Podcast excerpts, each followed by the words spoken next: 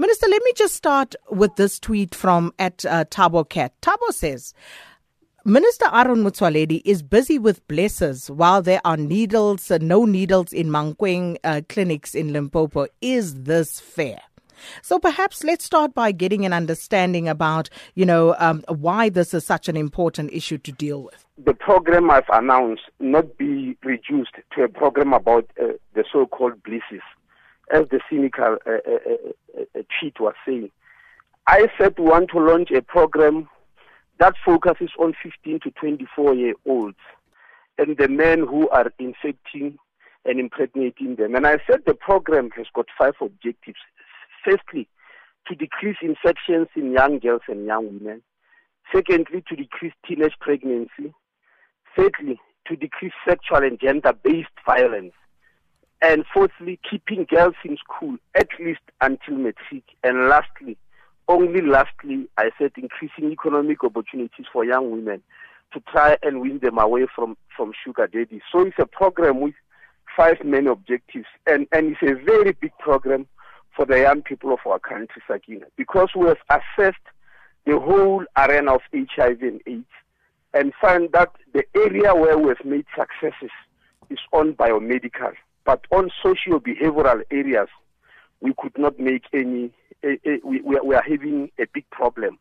Because in girls between the ages of 15 and 24, we have found that in 14 Southern African countries, that means Southern Africa and Eastern African countries, the infection rate is moving at the speed of 5,000 per week, Sakina, 5,000 new infections per week, and half of them are happening in South Africa alone.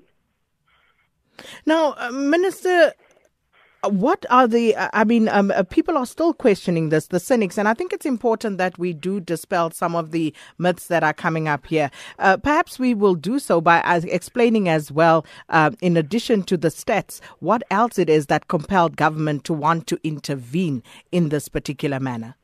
Well, well, Sakina, you see a cynic saying, how does the minister do this when there are no needles is actually assuming that when there are needles, then there will be no new infections.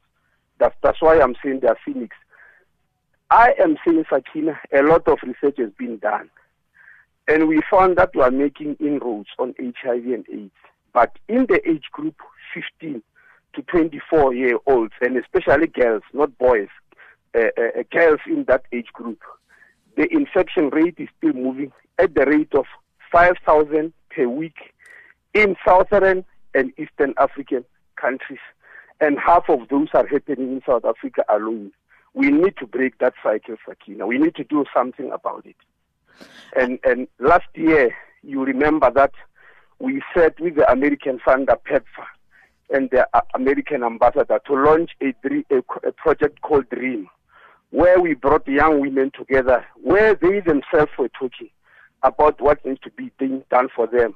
Dream meaning determined, resilient, uh, AIDS-free, empowered, etc. Now we are expanding it in this three billion rand program. And the socioeconomic um, conditions that uh, young people find themselves in, because that speaks to the fifth point about increasing economic opportunities for young women and uh, trying to wean them away from these sugar daddies. Uh, that would obviously have to be an integrated plan. Uh, do you have even a skeleton at this point of exactly how the different departments uh, would work together on it? Yes, yes, we do. We do. That's why I said uh, this is a a government whole program and society whole program. We never had an illusion, Sakina, that this will be only a program of the Department of Health. We said it's, it's a whole government and whole society campaign, but led by young people. What, what we are going to do, Sakina, in carrying the program, we have got statistics of the most prevalent and the most troublesome districts.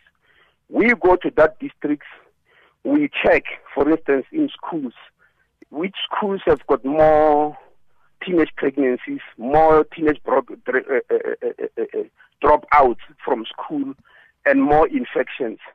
And we target them, we start offering them quite a number of packages. We have got four main packages we are going to offer them. For instance, we'll concentrate on reproductive health and rights and contraception. We'll concentrate on finding if there's any way in which we can put parents in some parent groups to mentor them. We'll concentrate on looking into that area. What mentorship can be done in terms of skills and jobs and all that. So it's, it's a whole lot of many other things. But we also ask the people in that area what is that which they think is the solution and they can offer. And if they've got a very good tangible solution, we fund them and say, please go and carry over that solution. So it's not some something that is just born from above. We even ask them and say, in your area, in order to solve this problem, what do you think can be done? Can you put something together will help you with funding to carry on your mission in, in your particular area? And uh, just lastly, Minister, what will you do if people say to you that it is their right and uh, they choose to actually intervene in this, uh, to actually live this way? Well, the problem, Sakina, I didn't just get into somebody's house and say, don't live this way. We're talking because we're finding them coming to us looking for help.